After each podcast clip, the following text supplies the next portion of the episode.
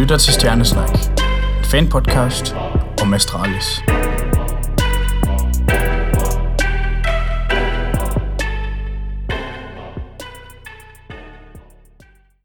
Rigtig hjertelig velkommen til fjerde udgave af Stjernesnak, hvor jeg med stor ydmyghed øh, kan sige hej til en af Counter-Strike Danmarks øh, allerstørste stemmer. Der er selvfølgelig tale om Andreas Jern Thomsen, som ofte skal høres på TV2 Zulu. Velkommen til programmet, Jern. Tusind tak. Jan, hvis jeg havde sagt til dig, øh, da CSGO udkom, at du ville blive vært og kommentator på National Flow TV i netop dette spil, hvad, hvad havde du så sagt? det har sagt, det, det sker nok ikke, men øh, jeg havde da selv drømmen på det tidspunkt. Øhm, altså, jeg har jo altid, øh, jeg har altid ville komme her til, hvor jeg er nu, og øh, det har jo hele tiden været et mål, men det har været meget sådan lidt, man har bare sådan lidt holdt for sig selv, ikke? Altså, det har jo bare været sådan lidt, det har været en drøm. Ja, ja, og det er måske meget uh, sigende om, om e-sport og Counter-Strikes udvikling i Danmark, at sådan en drøm kan blive til virkelighed ja, uh, her over de, over de senere år. Og det er, det er lige præcis uh, den her udvikling, at vi skal snakke om i dag, uh, og vi skal kigge på, hvordan Astralis uh, har påvirket den. Uh, derudover så skal vi høre om din vej ind i e-sportsverdenen, og du skal fortælle dit bedste Astralis, men inden du til sidst uh, bliver sat ud i en uh, svær clutch situation. Er du, er du klar på det, Jan? 100%. Fornemt. Øh, mit navn er Jens Risum, og jeg vil bare lige hurtigt opfordre til at følge Stjernesnak på Twitter og Instagram, og subscribe til podcasten i dit øh, foretrukne feed.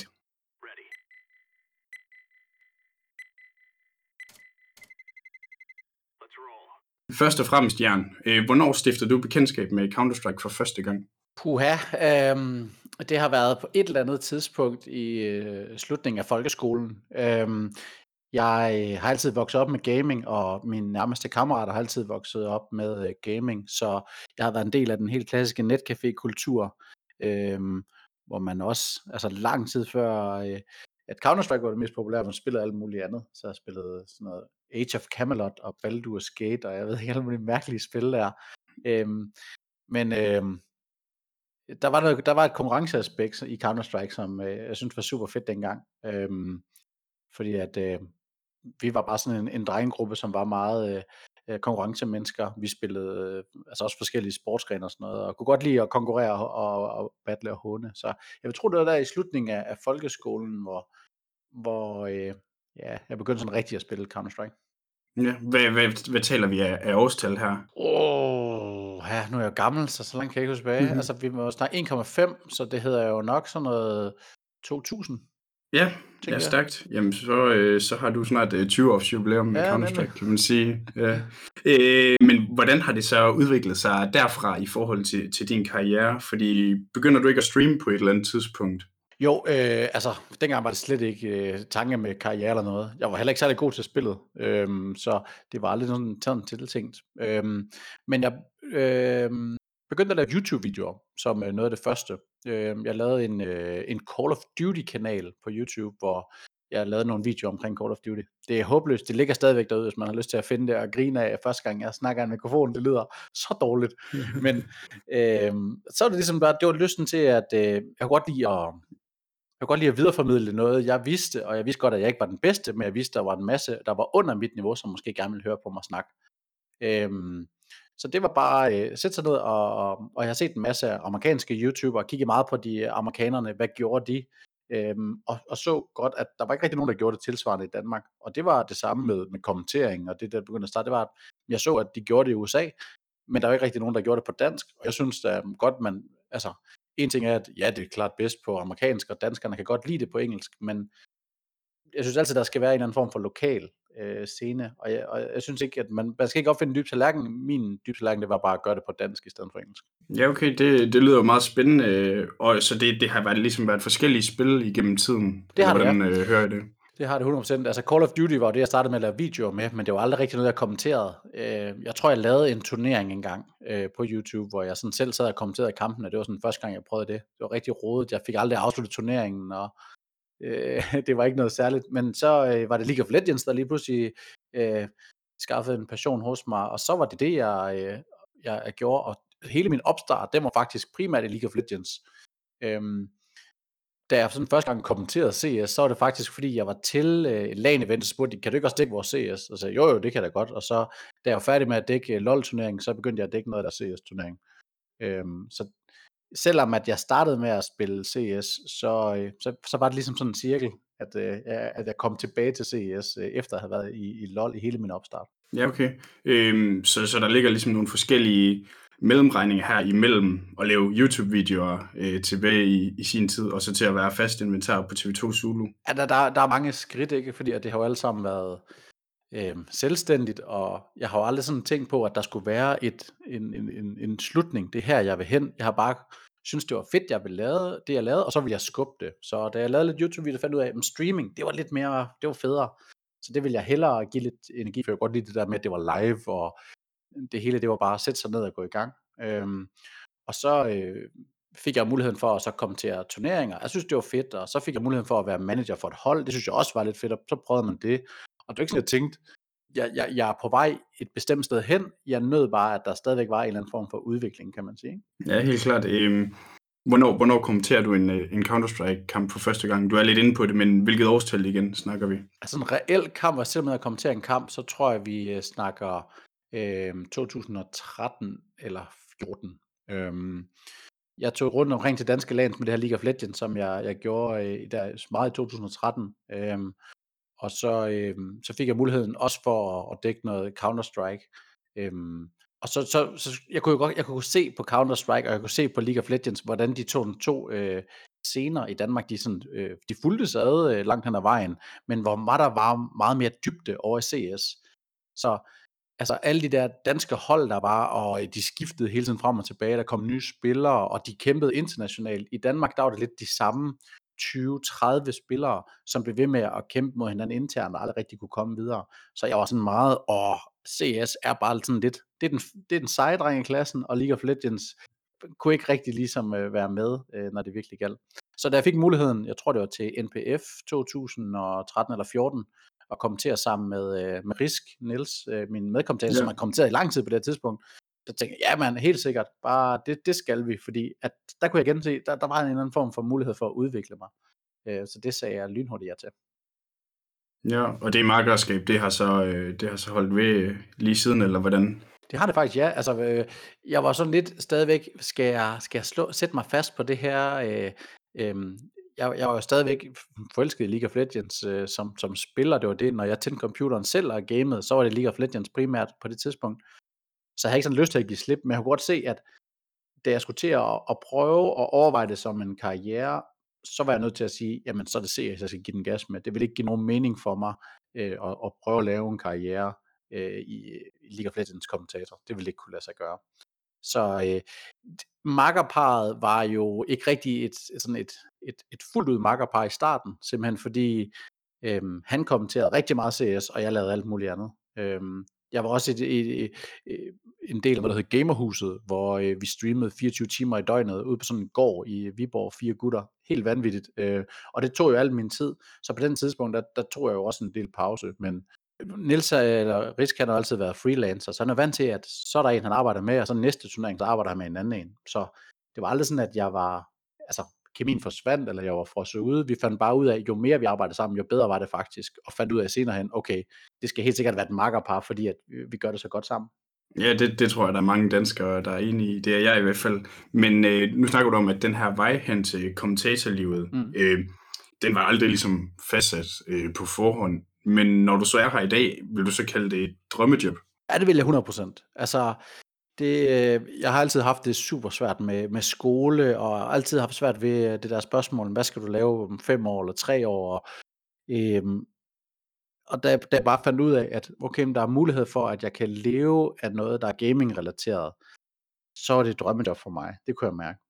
At det så lige øh, var blevet kommentator, det er, det, er, det er jo helt sikkert det, jeg selv har arbejdet hen imod. Øhm, og, og det, er, det er drømmen nu, men jeg tror også, at drømmen sagtens for, for mig kunne have været at, Øh, lad os sige, at være øh, holdejer, eller øh, stadigvæk lave noget der YouTube-content, eller altså bare at jeg var i det her miljø, var sådan set det vigtige for mig. Så var jeg sådan set lidt, øh, lidt ligeglad med, øh, hvad det skulle, skulle være som.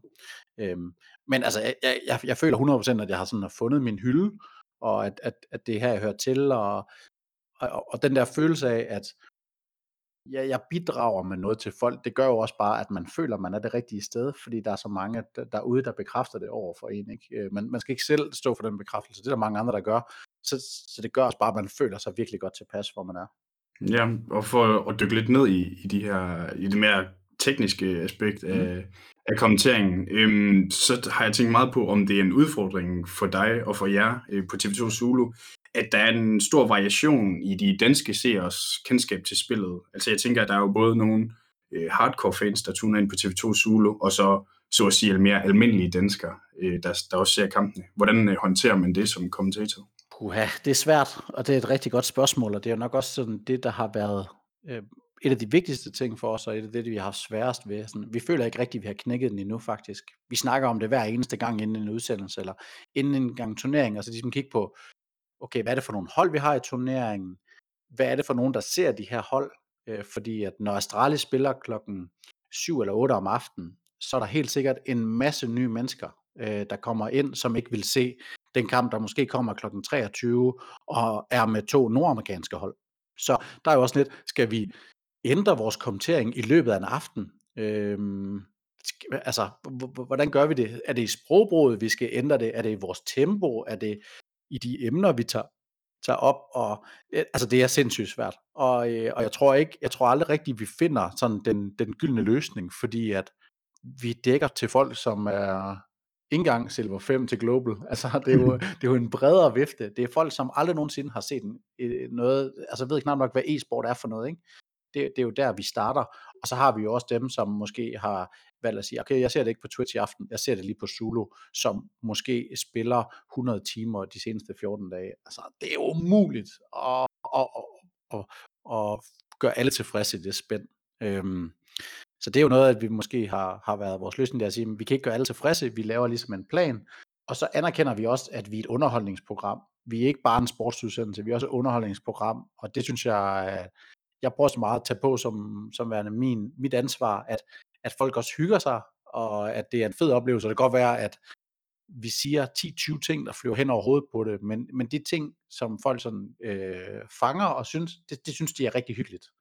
Øhm, det er i hvert fald øh, det er i hvert fald mit mål. Men jo, det er sindssygt svært, og det er vanvittigt svært. Hvis der er nogen, der sidder med opskriften, skriv eller ring, fordi jeg, jeg synes ikke, vi har fundet noget, nu, men vi arbejder virkelig på det.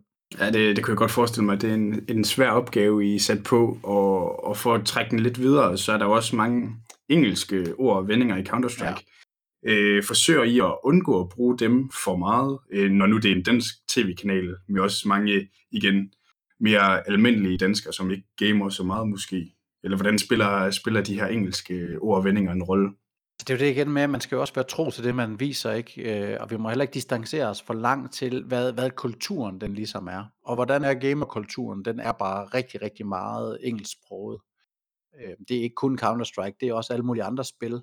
Og man kan jo også se, at der kommer mange, mange flere engelske ord i det danske sprog til dagligt, når øh, man snakker, specielt i den yngre generation, som selvfølgelig er en, en stor del af vores målgruppe. Så altså engelsk ord har vi ikke været så bange med, fordi vi synes, det er værre, hvis vi sidder og kalder det en røggranat. Øhm, jeg synes også, folk, der, der, der oplyser vi også folk nok ved at sige, folk bliver ikke så forvirrede, når jeg siger, at det er en smoke eller en smoke-granat. Øhm, så øh, der, hvor vi fandt ud af, at vi kunne hjælpe os selv rigtig meget, det var at reducere øh, rigtig mange af de call-outs, der er i Counter-Strike. Fordi det, det er noget, som øh, den, den hardcore spiller rigtig godt kan lide, hvis man øh, øh, får de ord med. Men der, altså, det gør ikke udsendelsen dårligere, at vi ikke bruger de henvendelser. Altså det er fint nok, at vi siger os på A, i stedet for at sige, at han står bag 4'eren. Bare lidt som et eksempel, ikke? Ja, ja. Øhm, så, så det der med at, øhm, at prøve at variere sit sprog, så det er så flydende, og det er så let forståeligt, men stadigvæk have mange af de engelske ord, som spillet skal have. Altså det giver mening, at vi kalder det smokes øh, og flashes. Øh, ja. Fordi det, det, det, altså, det, det vil også bare have den, en, en meget hård effekt, hvis vi gjorde det omvendt. Altså, så vil folk tænke, hvad? Alle dem, som måske bare har set med i en lang periode, de vil jo skrine væk, fordi de er jo, de er jo bekendt med de andre. Og vi har ikke sådan en, vi har ikke en følelse af, at vi skal, vi skal være konkurrerende over for Twitch. Altså, det er ikke sådan, at vi skal distancere os langt væk fra dem. Men det, det skal også være sådan noget med, at en, en seer må gerne kunne hoppe fra det ene til det andet, og så få noget ud af det begge steder. Ja, det, det, det giver god mening. Men også, øh, er det noget, I så øver jer på? Altså, jeg ved, at både der er risk i, i spil, er der tit Counter-Strike, kan det være svært at ændre sit sprogbrug til altså, noget, man normalt, i forhold til de her callouts, altså noget, man normalt vil kalde en bestemt ting, som man så skal huske på at, at, at sige bagerst på A, for eksempel, som du ja. nævner. Eller hvad? Ja, altså vi, vi øver os jo, men igen, det, det er mange timer, det er live, øhm, og vi har allerede nu sådan lavet et fundament, så vi øver os imens vi er live, skal man sige. Så når der er en reklamepause, så hvis der lige er noget feedback til hinanden, så, så tager vi det der. Og vi har også en, øh, en redaktør i ørerne, som øh, lytter til vores udsendelse hele vejen igennem, og også har rigtig høj faglighed over for Counter-Strike. Øhm, så han kommer også, øh, mens vi sidder og kommenterer, lad os sige, at øh, jeg lige har sagt en lang sætning, og så Niels tager over, og så han føler, at der er lidt noget, jeg lige skal være opmærksom på så siger han, at måske lige lidt ned i tempo, eller han siger, øh, pas på med farveudtrykkene. Jeg siger det også lige til Niels. Øh, så ved vi godt, at okay, vi skal lige være opmærksom på det undervejs. Øh, men altså, det er ikke, vi, vi sidder ikke meget og arbejder på vores kommentering, som lad os sige op til en turnering. Vi har haft nogle enkelte dage, hvor vi er samlet og, og set nogle af vores egne udsendelser, og så har vi simpelthen bare trykket pause og, og kigget lidt på, hvad det, hvad det er, vi har sagt, og hvad virkede godt, hvad virkede ikke så godt. Og så har vi jo arbejdet mod os et, et mål. Men vores udsendelser er også mere end selve kommenteringen lige nu. Og når vi føler, at kommenteringen er et godt sted, og vi sådan kan variere undervejs, så, så stopper vi ikke sådan helt op og, og tager de der hårde sessioner længere.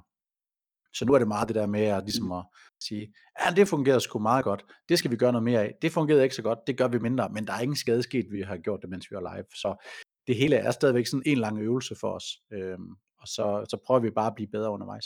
Ja, helt klart. Øhm, hvordan øhm, forbereder I jer så til en turnering? Altså, hvor, hvor vigtigt er det at holde sig opdateret på resultater og udskiftninger, som måske er foregået før øh, den turnering, I viser? Det holder vi os rigtig opdateret på, men det kommer helt klart mest af, af lyst. Vi elsker at, at følge med i det, og vi kan også sidde og skrive med hinanden. Og så du det der, og man kan sige, øh, vi kører sammen fra Aarhus til Odense, hvor vi, vi sender, og vi, vi bor begge til Aarhus, og altså, vi starter lige, nå, går det godt, og hvordan har hunden det, og ja, ja, og så går der 5 mm. minutter, og så snakker vi Counter-Strike den sidste en time og 25 minutter i bilen, fordi altså, det er så stor en passion for os, at vi kan ikke lade være med at snakke om det, og øhm, vi sidder også bare af ren og skær lyst og snakker om, hvad tror du de forskellige hold vetoer, og hvad tror du der sker i aften og sådan noget, ikke? Øhm, så på den måde, så holder vi os ekstremt opdateret. Øhm, man kan sige, vi, øh, altså Nils er jo meget eksperten, så der er jo også noget, han skal jo have lidt, lidt, lidt ekstra guf i tasken, og kan vi hive nogle, øh, nogle statistikker frem, som er rigtig gode til at understrege vores pointer, når vi snakker om nogle spillere, så planlægger vi det tit forud, specielt hvis vi har en, en stor turnering, eller lad os sige, vi har major dækning eller sådan noget. Vi finder nogle clips frem, hvad har været godt i gruppespillet, fordi vi går tit ind og kun sender slutspillet. Hvad kan vi ligesom tage med for, at, at folk fortæller historien? Og, og der er det meget det der med, at vi har, vi har nogle rigtig dygtige rapporter hos TV2, som så går ud og finder en historie, og så, så, så ligger vi jo så øh, lidt statistik og sådan noget oveni, fordi det er relativt nemt at finde noget fra HLTV, altså, man kan sådan set rose alle spillere, hvis man vil det, hvis man skal jo bare finde den rigtige statistik, vi kan rose dem på.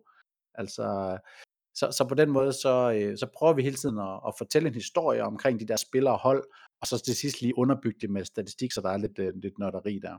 Øhm, men det er, jo, det er jo relativt nemt at finde på HLTV. Vi sidder også på HLTV foran os, når vi så kommenterer. Så hvis Nielsen siger et eller andet med, at nu er det godt nok gået skidt for dem i de sidste par pistolrunder, så skynder jeg mig lige over på mobilen, mens han snakker, og ser, hvad, der, hvad er der statistik for pistolrunder de sidste tre måneder, og så kan man lige smide det med ind i samtalen. Det er jo, det er jo super nice, at HLTV er så, så lidt tilgængelig for os der. Ja, der er masser af god statistik der. Ja, præcis. Men øh, lad os zoome lidt ud og, og kigge på Counter-Strike Danmark øh, som helhed. Mm. Øhm, hvis, kan du sætte nogle ord på, hvorfor e-sport og især Counter-Strike øh, har vokset så meget i popularitet over de senere år? Altså e-sport som helhed, det er jo, at teknologi er jo pisse spændende, og det er jo et rivende udvikling, og det her det er jo et, et teknologisk fænomen også som et sportsfænomen. Øhm, og der bliver jo hele tiden kigget på, hvad er den nye sport, altså folk kan godt lide det, det nye, der kommer til, men men e-sport har bare øh, vist sig at have utrolig meget potentiale, når det kommer ud i det åbne, fordi at det har været sådan en undergrundskultur langt hen ad vejen. Hvorfor lige CS frem for andre e-sport? Fordi det er jo meget tydeligt, at CS vinder ekstremt meget impuls øh, hos, øh, hvad skal man sige, mere traditionelle sportsseere. Og det er simpelthen fordi, det er meget, meget nemmere at sende CS, end det er at sende alt andet e-sport. Øhm, det eneste, sådan, der lige kommer tæt på, det er måske sådan noget som FIFA, men så sidder folk og kigger på en FIFA-kamp og tænker, hvorfor skulle jeg ikke bare se, se fodbold? Fordi det er jo en til en i princippet, når man, når man er inde på banen. Øhm, men, men CS, altså jeg plejer tit at sige der med, at man, øh, giv, mig, øh, giv mig 10 minutter, så kan jeg forklare, hvad Counter-Strike går ud på. Men hvis jeg skal forklare dig, hvad League of Legends går ud på, til en, der slet ikke aner noget om det i forvejen, så skal jeg måske nærmere bruge 10 timer. Altså, der, der er så stor forskel på, på Counter-Strike til mange af de andre de spil, fordi at alle kan godt se, at okay, ham han har et våben, og bliver man skudt af en AK, så gør det ondt. Du dør, så du er først med i næste runde. Rundeprincipper, alle de her ting, de er meget, meget simple at forstå. Øhm, hvorimod mange, mange af de andre, der er det, øhm, altså der er det meget mere teknisk. Og, og man kan også se på, på man skal man sige, de fans, som ser de forskellige e-sports. Hvis vi kigger på øh, League of Legends, jeg tror, øh, jeg ved det ikke 100%, men jeg tror 100%, at øh, næsten alle seere af League of Legends, de spiller aktivt League of Legends inden for sådan en, måske en, et, et, et års periode. Jeg har ikke spillet League of Legends i et år, og jeg kan mærke at nogle gange, det er svært at se League of Legends kampe, fordi der, der er så mange ting, der bliver tilføjet til det spil. Men du kan stadigvæk se Counter-Strike, hvis du bare har spillet 1,5 tilbage i 98. Altså, så på den måde, for øjnene er det bare meget nemmere at se CS, end det er at se alt andet e-sport i øjeblikket. Så fordi at det er så, så simpelt et spil, så bliver det automatisk øh, mere seervenligt? Ja, 100%. Man skal have en eller anden, man skal have en eller anden øh, kerne i et spil, som gør, at det, det er rigtig nemt at, at, at både se på og, og også spille for den sags skyld. Og det er også derfor, at formen i Counter-Strike er jo ikke blevet ændret i øh, siden den, den første udgave. Altså, det er stadigvæk det samme, essensen er det samme. Så bygger man hele tiden lag på, og det er jo så det, at, at vi kan godt lide at dykke ned i det, ligesom det næste lag af løjet. Ikke? Så der skal selvfølgelig være en masse dybde også, men det er bare endnu mere vigtigt, at der er en relativt simpel kerne, som man ligesom kan, kan begynde på. Altså, vi, vi har også snakket om på Zulu, skal vi, skal vi dække andet e-sport, og jeg har jo personligt sådan presset på for at sige, skal vi ikke prøve at dække noget League of Legends? Der er også masser af gang i Dota, vi har masser af danske stjerner, og, øh, men konklusionen er altid forståelig nok, at jamen altså, det er ikke vores målgruppe, det er ikke os, der skal sende det. Øh, det, det er simpelthen ikke forklaringsvenligt. Vi kommer til at have så store problemer med at skulle formidle det, fordi at man kan ikke gøre det i øjenhøjde til, til den der brede målgruppe, som øh, vi snakkede om før. Ja, når du allerede nævner, at det kan være et, øh, et problem med Counter-Strike i forhold til det, med at formidle det på den, på den rigtige måde i forhold til serien, så kan, jeg, så kan jeg godt følge den pointe. Ja, helt sikkert. Jeg er også interesseret i at høre, øh, hvornår det går op for dig, at, at CS det er blevet mainstream i Danmark. Er det, er det før eller efter, at øh, vi begynder at se de store turneringer på DR3 og TV2 Zulu? Altså, jeg kan jo godt se, at det var tendensen, at vi var på vej derhen af. Jeg kunne godt se, at øh, jeg har jo fulgt mange af de danske lande, så jeg kan godt se, at de har også begyndt at få tilstrømning udefra. Der begynder at komme øh, ressourcer ind i dansk e-sport, som ikke er, er de der klassiske, jamen det er dem, der laver tastatur og mus og e-sport trøjer. Altså, det var meget de samme sponsorer, der også var i, i miljøet, og pludselig begyndte vi også at trække udefra. Øhm, men jo, det var jo selvfølgelig, da, altså jeg vil sige, øh, TV2 og DR var også relativt tidligt ude i forhold til, øh, øh, til mange andre sportskanaler. Øh, jeg vil sige, der hvor det virkelig går op for mig, at det, det har noget potentiale, det er, at, at folk kan begynde at snakke om det. Og det er det der, hvor jeg ligesom siger, altså det er ikke, det er ikke nødvendigvis fordi, at, at, at det er ved med det første, eller Astralis kom først, men der er at folk de kan begynde at snakke om det, uden den der holdning til, ah, at det er bare noget fjollet. Det er, øh, og, og der var der en helt anden snak omkring øh, e-sport, end der for eksempel har været omkring spildiskussioner med, øh, lad os sige, World of Warcraft. Øhm, hvor folk de bare hele tiden havde det på det, ja, det, det spilder tid det der. Der var det sådan en generel konsensus om, du spiller din tid, hvis du spiller World of Warcraft. Hvilket ikke er, er 100% sandt, men for størstedelen af tilfældene, så er det måske sandt. Øhm, men ved e-sport, der var det der konkurrenceaspekt, der gjorde, at folk synes godt, at synes det var spændende, synes det var, det var, det, det kunne man også godt snakke om uden for, for gamerkredsene. Og det var der, det gik op for mig at det, det tog 100% fart, da det begyndte at blive sendt på tv, og specielt med Astralis. Altså, der er slet ingen tvivl om det. Hvis man kunne lave en kurve for det, jeg ved ikke, hvordan man gør, men hvis man kunne det, så da Astralis ligesom begyndte at komme på folks læber, og at de begyndte, at de begyndte at være, at være gode til at fortælle deres egen historie, og være gode til sammen med medierne at fortælle en god historie om det, så gik det bare altså i overdrive. Altså, der, der er en helt klar skillingslinje til, at Astralis blev populært, til det ikke var det. Altså, det, det er helt vildt så stor forskel, det var. Ja, det, det er helt klart også, hvad jeg har oplevet, og det, det må jeg da indrømme selv, at det har fået mig endnu mere med på, på bølgen gennem tiden. Mm. Men øh, som sædvanligt her i øh, Stjernesnak, så skal jeg høre øh, min gæst bedste astralismen, øh, så det glæder jeg mig til at høre, hvad du har taget med. Det kan være alt lige fra, et, øh, fra en turnering til en kamp eller til et specifikt øjeblik. Så, så Jan, hvad, hvad har du med i dag? Uh, ja. Altså mit største astralisminde, det, øh, det er helt sikkert Blast Pro Series. Øh, det er øh, den første Blast Pro Series tilbage i, det må være december 2017, hvor øh, vi sender den på, øh, på DR3. Og øh, jeg havde jo dækket, øh, jeg havde dækket e-sport lang tid før. Jeg havde også sendt øh, Majoren, hvor, øh, på Bo- Boston Majoren, øh, som øh, blev vundet af Cloud9. Den har jeg også sendt på TV2 Zulu før det her. Men det her, det var for alvor stort, fordi der fik jeg lov til at være med inde i arenaen.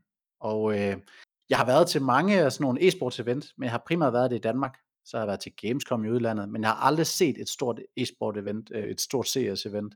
Øhm, så det der med pludselig at komme ud og se det, og komme ud og være der, det var øh, og, og, og, se så mange fans, der rent faktisk bakkede op om det. Altså jeg troede ikke mine egne øjne og mine egne ører, da jeg hørte, da Astralis blev præsenteret ind i den der arena, og de får lov at komme ind. Altså, jeg vil sige, det er faktisk ikke CS'en, der er på, på højdepunktet for mig øh, til den turnering, selvom det, det tit er det, der, der skinner igennem.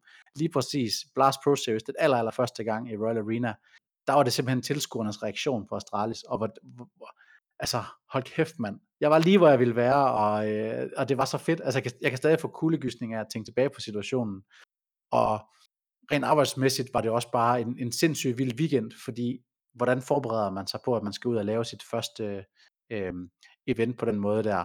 Øh, altså, de, de 14 dage op til, jeg, øh, jeg, jeg kunne bare ikke være i mig selv. Og så startede vi hele øh, turneringen af med, at vi sendte, øh, ja det må så være lørdagen, ikke? Altså det er lørdag og søndag, de sender. Så lørdagen, Nej, det var ikke fredag lørdag. Ja, fredag og lørdag, ja. Så, så, så hele fredagen, der sendte vi jo også på DR3, uden der var nogen kampe, fordi at der var så mange tekniske problemer. Ja, det kan jeg godt huske. Og jeg tænker bare, nej, nej, nej, nej, nej øh, jeg er færdig, og det, det dur ikke, og vi har gjort det til skamme, og e-sport bliver grint af herfra fremad, men så hvordan det bare hele vendt på en tallerken, og det bare var så perfekt. Det var, vi manglede selvfølgelig bare lige en Astralis sejr, selvfølgelig, men stadigvæk øh, kamp mod øh, SK på det tidspunkt, hvor de var foran 10-0, og så smed de øh, cash. Jamen, der, er, der er så mange ting, den der. Altså, jeg, vil, jeg vil ikke sige, det er CS'en, der, der er det, men, men de største Astralis, det er helt klart der men jeg, jeg, der, der var en anden historie, jeg havde lyst til at fortælle. Men det var jo ikke Astralis minde, fordi det her, det var mere en Astralis spillerminde. Jeg Jamen, har, du er meget velkommen til. Okay, fedt nok. Jeg vil gøre det hurtigt. Um, Copenhagen Games. Um, jeg havde dækket øh, CS en del på det her tidspunkt, og uh, jeg havde også uh, arbejdet for Danske Spil med, med det her EOS TV, og jeg skulle også dække Danmarks mesterskabet i Counter-Strike på det tidspunkt, som selvfølgelig lyder ekstravagant, men egentlig bare var sådan lidt mere stille og roligt. Jeg tror, de bedste hold, det var Tricked og Fraxters på det her tidspunkt. Øhm, og så står jeg, øh, der står jeg over i en øh, dansk spil, i sådan en pølsevogn med. De har så ribbet den for, altså reelt inventar, og så sådan en, man kan komme og lave noget betting og sådan noget. Og der hang jeg ud over og stod og snakkede med en, jeg kendte, og så pludselig kommer der en gut op ved siden af mig og siger, hey Jern, pisse fedt arbejde, du laver for tiden. Det er bare nice. Jeg føler rigtig meget med. Og så kigger jeg over på ham, og så er det Dupree, der står ved siden af mig. Og jeg har aldrig snakket med en Astralis-spiller før. Jeg har altid kigget lidt til de der CS-spillere og været sådan lidt, åh oh, kæft mand, de er superstjerner. Øhm, og følte mig slet ikke selv som, øh, som en, der var altså, i nærheden af deres niveau. Ikke? Så der var jeg starstruck for første gang over at møde en, en spiller tæt på. Øh, og jeg var sådan, øh, tak, og så spurgte han så bagefter, øh, kan jeg få en franskdok, eller sådan et eller andet. han havde ikke lige fattet, at det ikke var en, øh, en pølsevogn. Og så trissede øh, Dupree videre, helt afslappet med, øh, ja, bare, han, han, han valsede bare i shorts ned igennem arenaen, ikke? Øh, helt, på gulvet, helt, helt roligt afslappet. Og det var bare så fedt øjeblik at se, fordi han er måske en af de bedste spillere overhovedet i, i spillet, ikke? Og øh, han er jo et af de fem mest forgudede danske Counter-Strike-spillere, og han gik bare helt afslappet rundt inden til det her event, og masser af fans rundt om ham og sådan noget der, ikke? Øh, fordi der var han allerede kendt for det tidspunkt, men den måde, han tog det på, så afslappet, det havde jeg så meget respekt for. Og der synes jeg også, at vi har noget unikt der med e-sport. Man kommer sgu tæt på de der stjerner på en helt anden måde. Det jo aldrig nogensinde ske ved en stor fodboldstjerne. Ja, det er, det er en uh, god pointe. Det, det er jo så spændende at se, hvordan det kommer til at udvikle sig, hvis Counter-Strike ligesom fortsætter uh, med at vokse så meget, hvor store det, for eksempel Astralis-stjernerne, de kan blive. Men uh, mega, mega fed historie. Mm. Øhm, jeg, jeg, jeg bare lige høre, hvilket årstal er der tale om her, sådan cirka? 2016. 2016 er mit bud. Lad os vende tilbage til, til snakken om CS-landskabet i Danmark. Mm. Øhm, og du har jo været lidt inde på det, øhm, men hvor meget har Astralis øh, været en faktor i forhold til at gøre Counter-Strike så stort, at det kan sendes på, på Flow TV? Altså er det vigtigt, at det der verdens bedste hold er dansk? Øhm, altså det er ikke vigtigt. Jo, altså jo, at de er en af verden. Altså det har været en fantastisk periode, fordi Astralis har været så gode, som de har, specielt i 2018 og 19, ikke? Men det var ikke en nødvendighed. Det, der var nødvendigt, det var, at der var en god historie at fortælle for, for et mediehus som TV2 og også DR for den sags skyld, det er, at man vil jo gerne fortælle historien omkring spillerne og omkring holdene.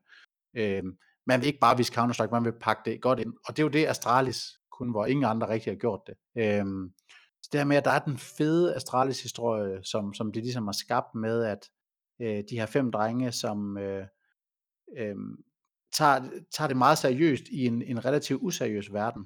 Øhm, det var meget det, vi kunne spænde det på dengang, det her med øh, performance model, og de havde øh, Kasper Witt inden fra håndboldverdenen, og vi prøver rent faktisk ikke at spille 12 timer om dagen, vi begrænser det, vi sidder på et kontor, øh, sund livsstil, alt det der, det var vigtigt, fordi det var med til ligesom at for, øh, for den hardcore CS-spiller, der sidder derhjemme og kunne snakke med sine forældre om det, fordi de synes også, der var noget der de synes det var fedt, at deres unge børn fik dem som rollemodeller, fordi de var i børnenes verden, men de var øh, nogle sindssygt gode forbilleder. Og det var sygt vigtigt.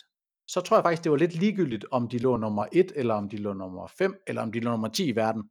Fordi der skulle nok være top CS, og vi skulle nok kunne, kunne lave historierne der, ikke? Så længe de bare var til de, de, de, de store events, ikke?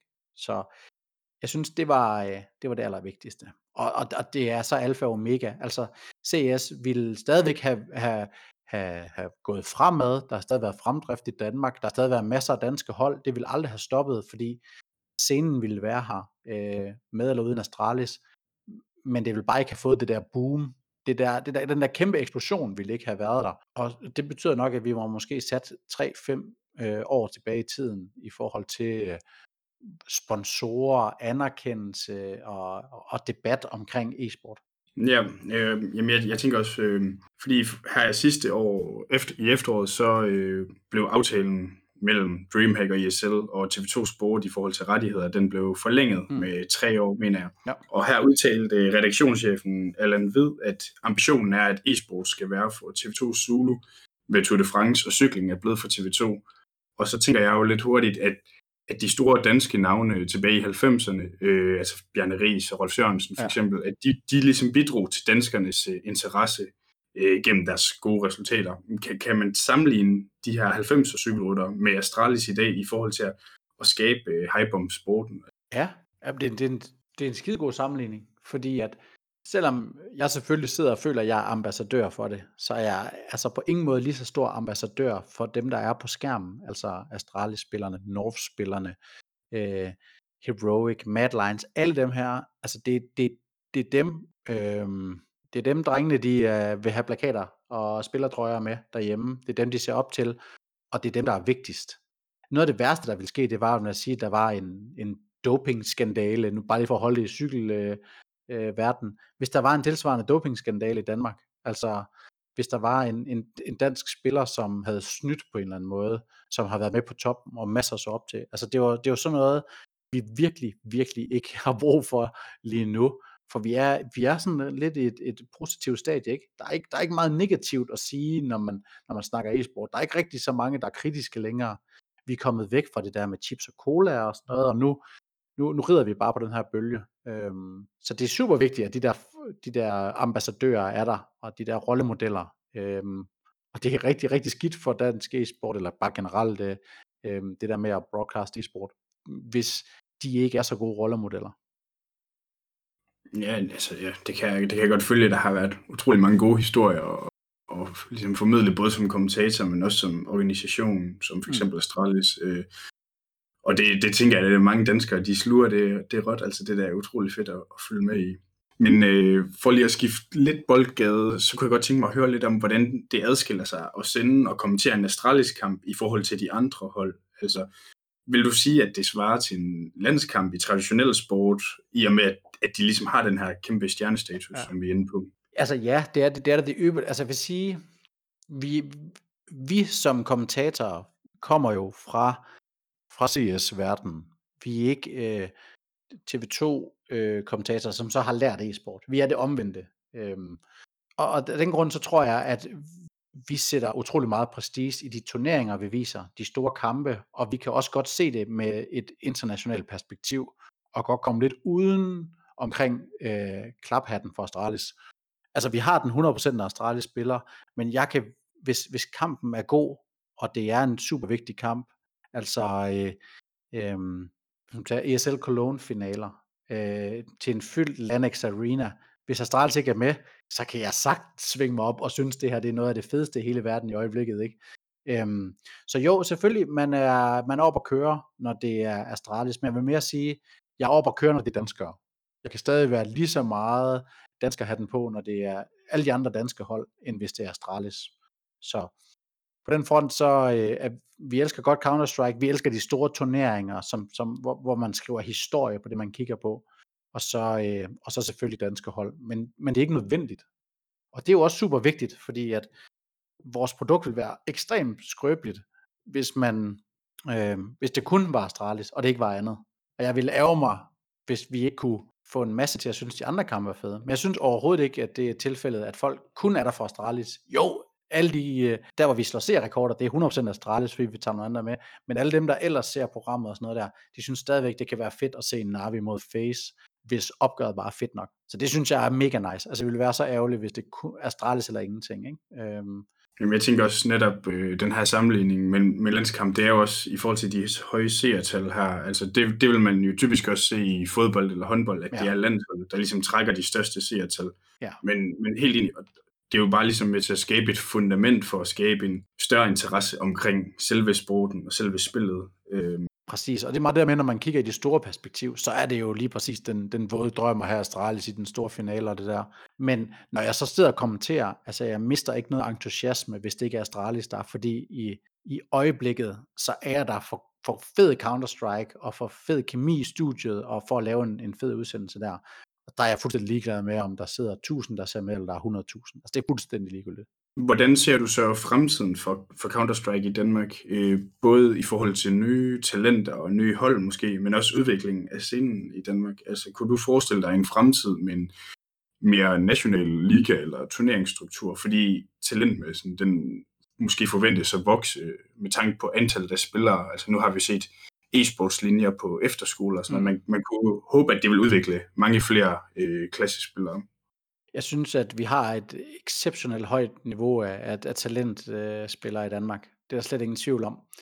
Men det, der har været lidt svært, tror jeg, det er at, at få de her supertalenter til at komme ind og spille på et hold og, og finde et eller andet plateau, hvor de rent faktisk kan præstere på, så de kan blive ved med at stige i graderne. Hvis vi kigger på dansk Counter-Strike, så er der altså det internationale niveau. Hvis du er top 30 hold, eller måske endda top 40 hold i verden, så kan du spille, så kan du, så kan du spille, have fokus på international CS. Men hvis du er under det niveau, og ikke rigtig kan komme til de der turneringer, så skal du have fokus på at spille noget, noget nationalt i stedet for, og så måske spille i en eller anden dansk liga.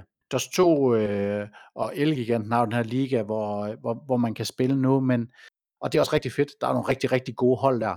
Men vi er stadigvæk i et scenarie, hvor spillerne måske øh, får 3-4.000 kroner om, øh, om måneden. Altså, der er der også spillere, der spiller i den der liga, som er betragtet som at være øh, vores første division, ikke?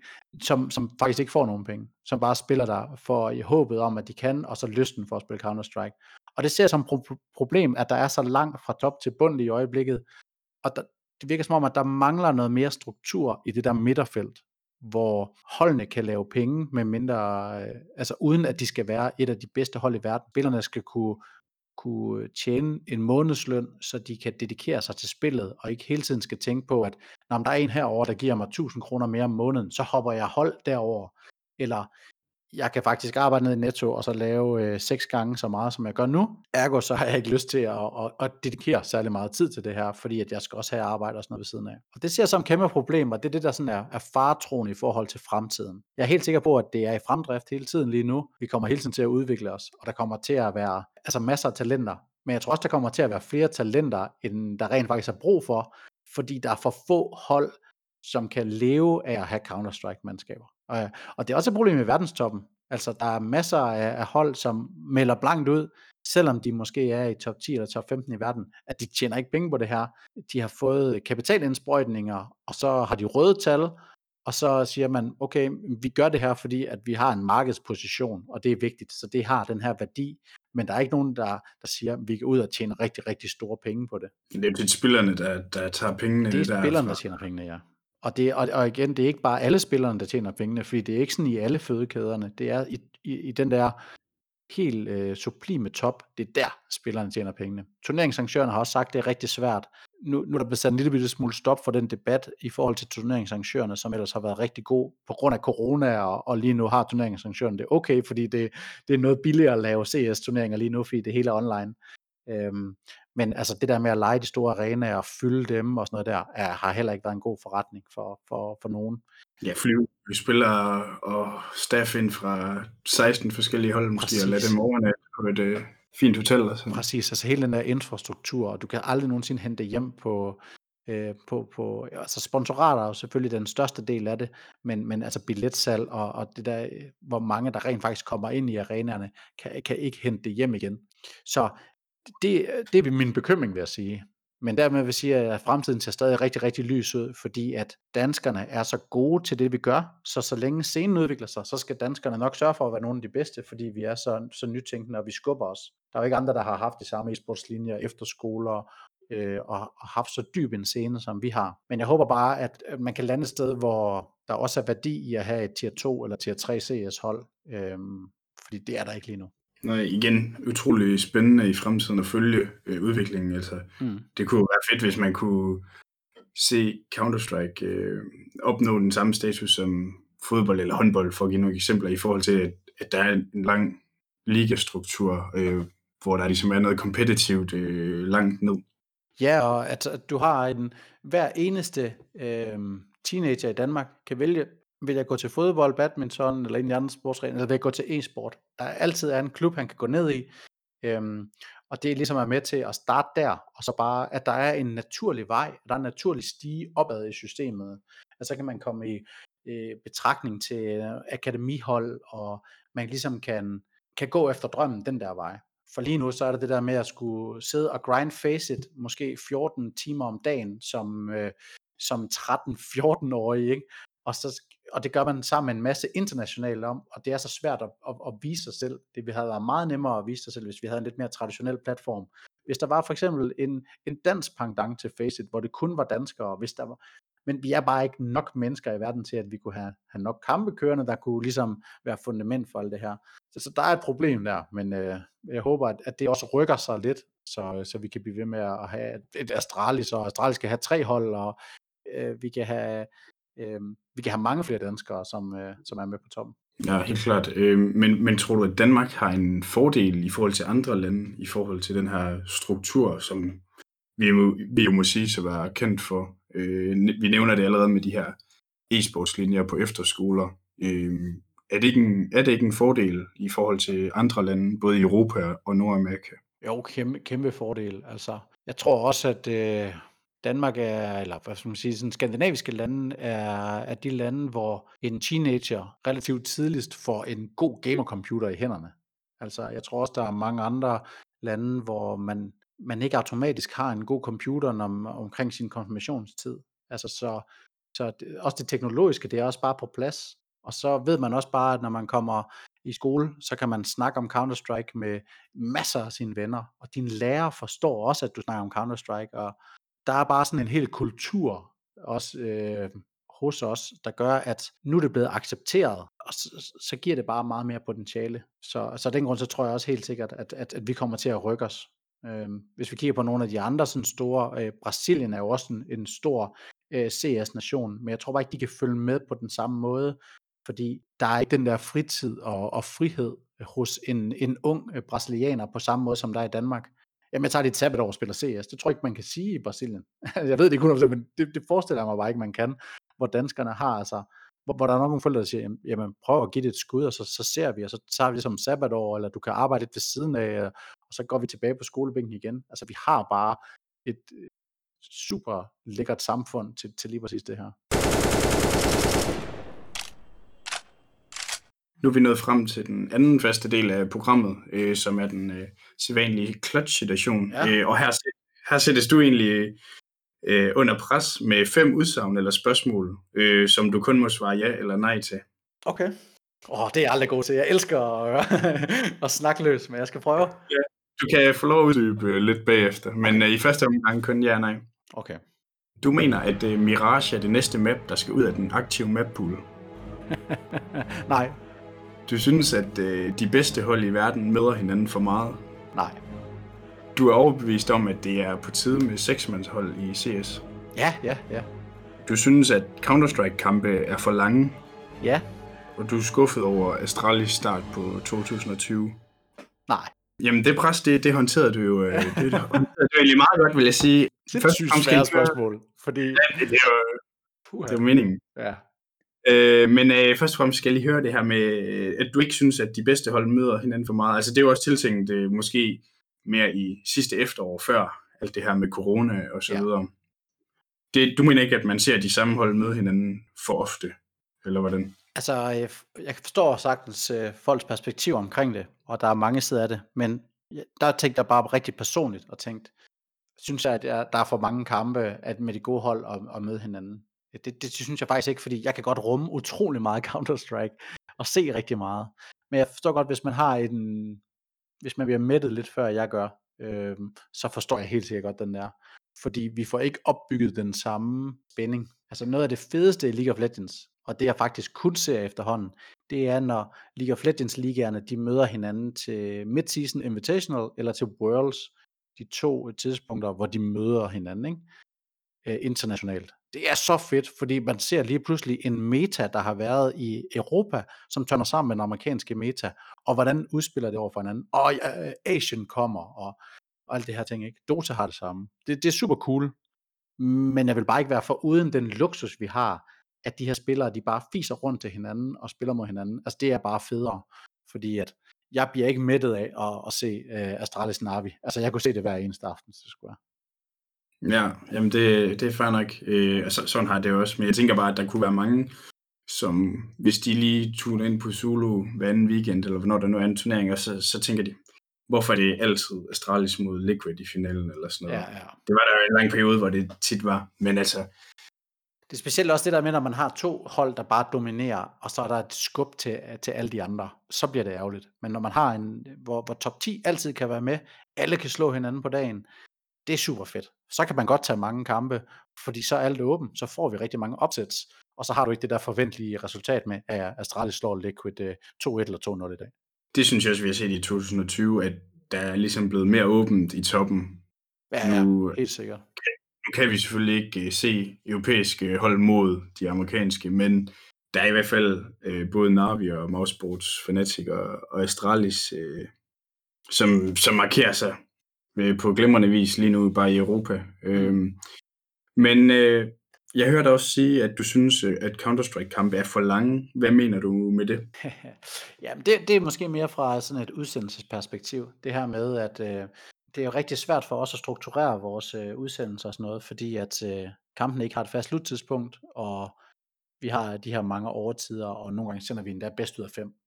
Jeg har været lidt fortaler for, og nu har jeg testet det i Valorant også. MR, øh, MR12 er fantastisk. Altså det her med, hvor man spiller til 13 runder i stedet for 16. Det lyder ikke af meget, men hold da op, hvor de der tre runder øh, mindre, det betyder rigtig meget. Også for varigheden af en online kamp, når man sidder derhjemme og spiller det. Jeg synes også, det, det, det kunne være rart, hvis en matchmaking kamp, den lige var et kvarter kortere. Øhm, så, øh, så, så jeg kunne bare godt se, at hvis man kigger på den fra underholdningsperspektivet, så er det klart bedst, at vi havde bedst ud af etter kampe, fordi så får vi mange hold igennem, vi kan vise mange kampe på en dag, og folk de, øh, vi, kan, vi kan hele tiden altså føde folk med nye historier. Øhm, så det er, meget, det er meget sjovere at kunne kommentere de her sådan sprintopgør i stedet for et maraton. Men også, hvad skal man sige, integritetsmæssigt, så er det klart, fordi man finder den, altså den, den rigtige vinder i en, øh, en bedst ud af tre i stedet for. Så jeg kunne godt tænke mig, at bedst ud af træerne var lidt kortere. Jeg synes i hvert fald ikke, at en bedst ud af et skulle være længere, så jeg tænker, at en bedst ud af tre kunne godt være kortere, og der tror jeg, at man skal ind og skære på rundantallet. Ja, det er jo nemlig det. Øh, også fordi mange kampe går jo netop ud i, i tre maps, og hvis ja. de så alle sammen er tætte og sådan, så, så bliver det hurtigt en tre, næsten fire timers fornøjelse. Ja. Øh. Bare til øh, nu, øh, i går var der en øh, udsendelse på Zulu, hvor de viste North først, og den gik så i tre maps, og de var i tvivl om, de så skulle hoppe over og vise Astralis-kampen, hvis den startede tidligere. Men så var der en anden kamp, der blev længere, så Astralis den blev udskudt næsten jamen, en time og 20 minutter eller sådan noget, tror jeg, før den rent faktisk gik i gang. Og det er jo håbløst, når du sidder som fan derhjemme og siger, jeg, kan, jeg, kan, jeg magter at se én kamp i dag. Det skal være Astralis. Den starter kl. 22. Det er lidt sent, men jeg vil godt lige rykke hele min dag, for at jeg kan få det der til at lade sig gøre. Så der er en, der har planlagt, at han måske går lidt senere i seng den her ene dag, eller tager måske en middagslur. Og så ender det med at starte kl. halv 12. Altså, det dur jo ikke. Det, er jo så, det virker så uprofessionelt. Ja, så især når man skal hive nye øh, fans til Counter-Strike ind, så, så har de måske lidt svært ved at forstå, at en kamp kan rykke sig på den måde. Præcis, og det er faktisk det er bare, det er bare en dårlig vane for e-sportsverdenen, at, at en generel e-sportsfan er acceptabel med, at øh, en kamp, den kan starte, puha, altså, for satan mand, hvis du så en, øh, en, øh, en Champions League kamp, hvor slut, eller startfløjtet ikke var på det helt rigtige tidspunkt, altså der vil være dramaskrig. Så det er bare en dårlig vane. Det skal vi af med på en eller anden måde. Jeg ved ikke lige hvordan. Jeg tror aldrig nogensinde, vi kommer til at se færre runder per, per, per kamp, fordi der er vi simpelthen, vi er så fastlået på, hvordan en, en kamp skal fungere, at det tror jeg sgu ikke bliver ændret. Så jeg ved ikke lige, hvordan den bliver ændret. Nej, det er igen noget, der bliver spændende at følge med i. Men øh, her til sidst, så skal jeg bare lige høre, hvad, hvad du tænker om Astralis øh, startbordet. Altså, nu har vi jo efterhånden haft tre hele måneder med en masse Counter-Strike, hvor Astralis har været i, i aktion, men har selvfølgelig været påvirket af den globale sundhedssituation. Ja. Men jeg hører dig sige, at, at det har været tilfredsstillende i forhold til deres præstationer, eller hvordan? Ja, altså det, det synes jeg, det har. Øhm, altså vi har selvfølgelig haft et, øh, et dyk øh, med, med verdenstoppen, øh, men i, lige i øjeblikket, vi taler, er vi igen verdens nummer et øh, som hold. Det her online, altså det kan godt være, at nu har vi set flere online kampe, så derfor glemmer vi lidt det der snak om med online versus offline. Hvad betyder det rent faktisk for holdene? Det betyder stadigvæk meget. Også selvom de har spillet øh, 30 kampe nu, øh, eller hvad de har spillet. Det betyder stadigvæk meget der med, at de sidder online og spiller hver for sig. Øhm, for eksempel nogle gange, så sidder de tre mand sammen, og så sidder der to et andet sted hver for sig. Træneren er også lidt med og sådan noget der. Det er bare en anden verden for de her spillere, og det betyder noget. Så derfor synes jeg også godt, at selvom Astralis de lå nummer 3, eller for den sags skyld nummer 4 i verden lige nu, så kan man ikke tillade sig at være skuffet, fordi deres verden er blevet ændret markant. Øhm, og så også det her, så også det her med, at Astralis har lidt et specielt år i år, fordi nu har de annonceret, at der kommer en 6. spiller. Hvordan kommer de til at bruge det? Der er også rygter i øjeblikket om, at der måske kommer en syvende spiller. Øh, og hvis det er tilfældet, hvad er det så for Astralis, vi står og kigger på øh, i slut 2020? Det er ikke sikkert, at det er det, det Astralis, der ligger nummer et i verden og dominerer alt, fordi de er ved at prøve at genopfinde det at være Counter-Strike-mandskab. Så er, er, kan man acceptere, at de går ned øh, fra førstepladsen og prøver at arbejde på en langsigtet plan, der måske kan sikre dem i 10 år. Nogle vil jo synes, det er, det er tåbeligt, at man ikke bare hele tiden er det bedste i det nuværende scenarie af spillet, men mange vil jo rose dem for ligesom at tænke langsigtet og, og være nyopfindende. Og jeg er helt klart i den sidste båd, så hvis det her, det, det flunker fuldstændigt med at, at få Ace Tag ind, og måske også en spiller ekstra, hvis det er, det er tilfældet, hvis det bare overhovedet ikke lykkes for dem, de crasher, de rører ud, måske ud af top 10 i, i verden, øh, så vil jeg stadigvæk sige, at, at, at det kan være acceptabelt for dem, hvis de stadigvæk har et godt hold i 21 på papiret, og de så stadigvæk kan kæmpe i, i verdenstoppen, selvom de ikke er, er dominerende men det er måske ikke den helt populære holdning, fordi at alle vil jo gerne bare se Astralis på verdenstoppen og fortsætte i samme rille. Men jeg tror bare ikke, man kan blive ved i sådan i længere sigt, hvis man udfordrer det, man, øh, det, man laver. Jeg synes, det er en god pointe det her med at tage de mere langsigtede briller på, fordi øh, der er forhåbentlig også Counter-Strike om 10 år, som du siger, ja. øh, og så, så kræver det jo ligesom, at man øh, opfinder nogle nye mm. metoder og skal succes på, og man må også vente om at sige, altså Astralis har jo haft succes med at være first movers på mange ting i Counter-Strike-verdenen, så jeg er heller ikke så skeptisk, som så mange andre er, men Nej. man er jo også øh, lidt fan, man bliver nødt til at, at støtte op om det, ikke? Men det, jeg tænker, det bliver meget spændende at, at følge. Ja. Frygten er jo, at det fuldstændig knækker, og, og, og så ved vi bare, hvor hurtigt fans de er til at vende, og så sige, men hvem er, står til ansvar for den her dårlige beslutning, fordi nu kan jeg simpelthen ikke være Astralis-fan længere, fordi at det har simpelthen ødelagt holdet, og det gode, der var ikke. Altså, og det, og det tænker jeg bare, hold da op, det må være svært for Astralis, også som, altså du er børsnoteret og sådan noget, du har altså også lige pludselig nogle, nogle mennesker, som sådan økonomisk interesse for, at du laver sådan en, en det, som måske godt kan være en, et, et, en stor beslutning i forhold til at måske at spille den sikkert, og så bare prøve at holde de fem øh, drenge glade, og få dem til at, at, at spille øh, sammen stadigvæk, ikke? Det er sgu en stor beslutning, så hatten af for at tage den, vil jeg sige. Ja, men jeg synes også, at man kan høre på, på nogle af udtalelserne fra Astralis-lejren, at, at det er egentlig det, de gerne vil, mm. at, at det er det rigtige for dem i forhold til det her med udbrændthed og sådan noget. Så ja. det tror jeg også, der er værd at huske, at der, der, der kræver ligesom en, en lille ændring for, at ellers så kan det jo godt være, at de også ville have ryget, ryget ud af top 10 alligevel, hvis alle bare bliver totalt udbrændte. Ja, det er jo det. Ellers så er vi egentlig ved at være nået til vejs ende her i, i dagens udgave af Stjernestak. Er der, er der noget, som du ikke har fået nævnt i løbet af podcasten, Jan? Ikke andet end det år, som du laver en podcast. Det skal vi bare have nogle flere af. Jeg synes, der er masser af folk, som, øh, som fortjener at, at komme og få lov at snakke om Counter-Strike, så det synes jeg bare, det er fedt, du gør. Det er det eneste, jeg vil, vil sige til sidst. Bliv endelig ved. Yeah. Få nogle interessante gæster med, så skal jeg nok lytte med. Det er, det er helt klart målet, øh, i hvert fald. Og tusind tak for de, for de pæne ord. Øh, og mange tak, fordi du havde lyst til at være med. Det havde jo måske været lidt mere kedeligt, øh, hvis jeg bare sad og snakkede med mig selv, så det sætter jeg kæmpe pris på. Ellers så øh, vil jeg også sige tak til lytterne, øh, som jeg håber har haft, en, haft lige så stor fornøjelse ved at lytte til dine interessante betragtninger, som jeg har. Mm. Og øh, lytterne skal selvfølgelig også have en tak for, for at høre med. Øh, sætter jeg igen kæmpe pris på. Igen vil jeg gerne opfordre til at følge øh, Stjernesnak på Instagram og Twitter, eller give en femstjernet anmeldelse i iTunes, hvis I kan lide det. Ellers vil jeg bare sige, at vi lyttes ved. Mission complete.